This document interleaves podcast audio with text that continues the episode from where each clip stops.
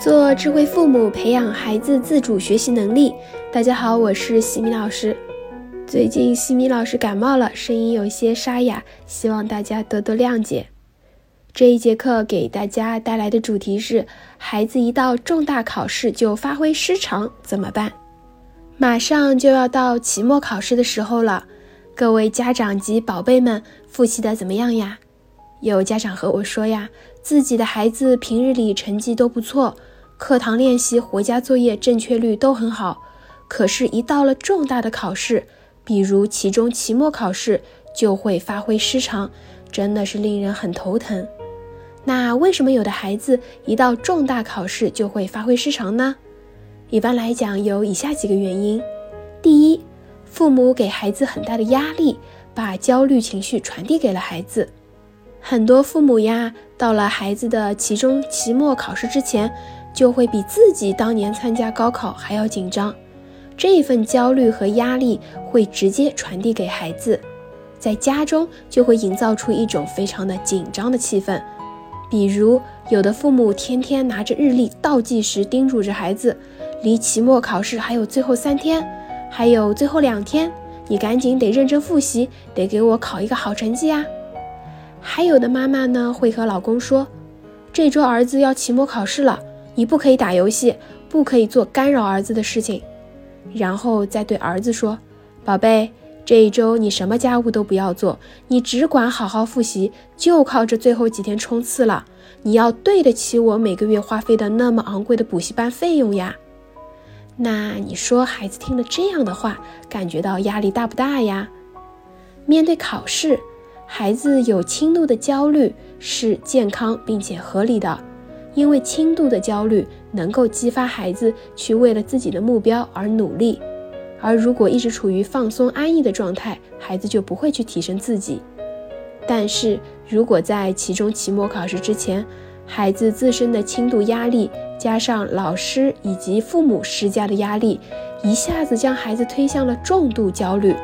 那么孩子就会出现情绪低落、惊慌失措、失眠、心神不定。注意力无法集中等等的情况，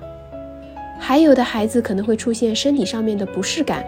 比如有的孩子会到了考试之前就会觉得肚子疼，也没有吃坏什么东西，那很有可能是因为过度焦虑而引起的身体不适。如果孩子因此身体不适、失眠，那么第二天的考试势必就会受到影响。所以作为家长，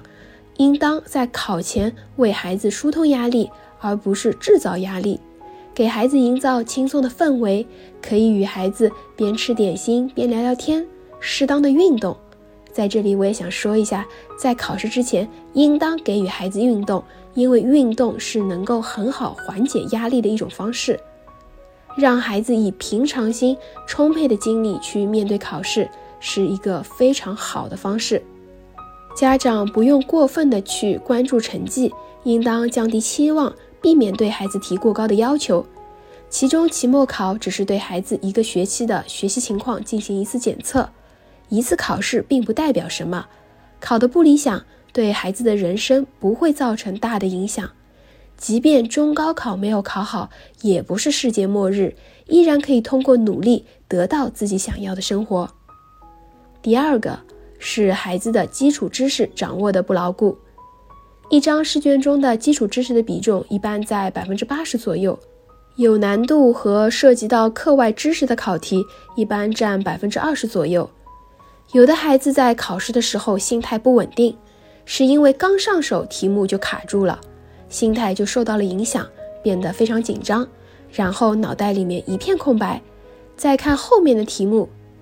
即使是平日里经常练习会做的题目，也会由于受到紧张的心理而出错。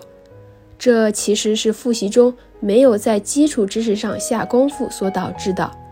应对的方式是，复习的时候就应当重点复习自己易错的题，并且梳理考点和知识点，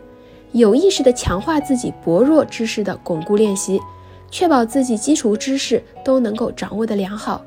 如果学有余力，那么再去钻研有难度的拓展题，因为拓展类的题目考试考到的概率并不是非常高，所以抓基础知识是重点。